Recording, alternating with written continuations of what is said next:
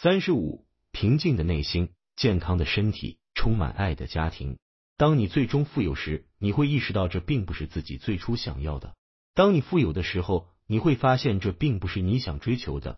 关于长期工作的最后一条推文是：当你最终富有时，你会意识到这不是你最初想要的。但那是另外一回事了。这一条就是个大话题，可以讲几个小时。首先，我觉得用这句话来结束这整个系列还是很聪明的。因为他解除了一大群人的武装，这些人会问赚钱的意义是什么？他们喜欢身份的象征、道德的象征，反对赚钱致富的观念。这么说可以避免他们的攻击，但是这么说也没有错。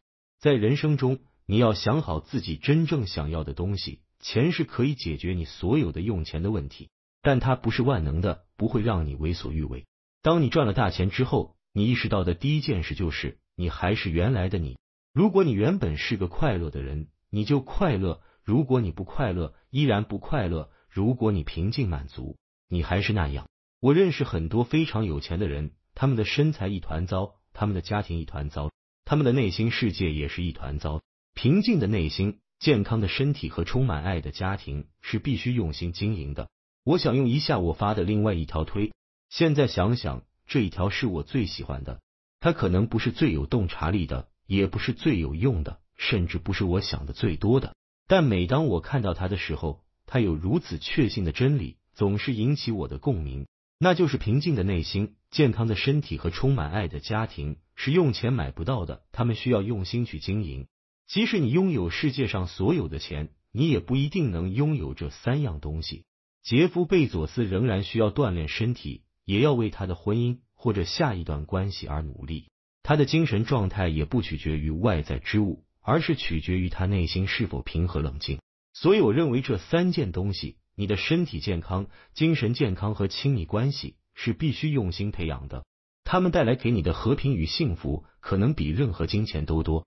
让内心更加平静的实用建议，这就是我想说的关于怎么实现它。我打算再做一个系列的推文风暴。我一直有在这上面努力，大概能写上百条推特。但是在这个话题上发表任意意见，恐怕都会受到来自五十多个方向的攻击，特别是在现在的推特上。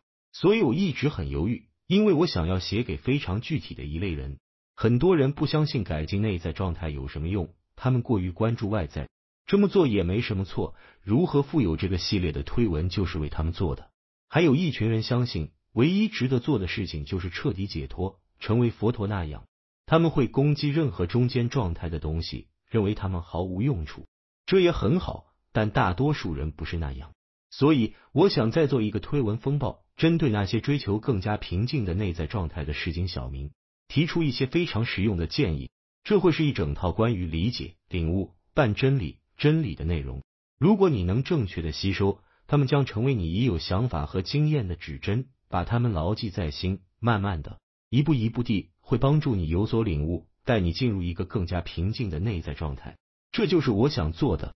健身是另外一件重要的事，但我不是这方面的专家。推特上有很多比我懂健身的很好的人。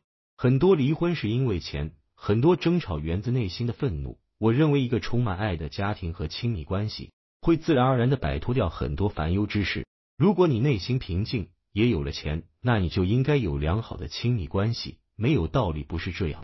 很多离婚都是因为钱的问题，不幸的是，这就是现实。所以有了钱，这部分的问题就没有了。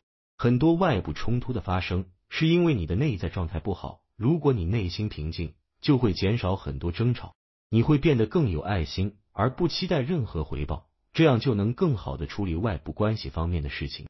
所以，钱的用途就是解决你用钱的问题。钱能让你在物质世界中获得自由，让你不用做你不想做的事。这好像来自你剪掉的一条推。是的，对我来说，有钱的终极目的就是让你不用在特定的时间去特定的地点做任何你不想做的事情。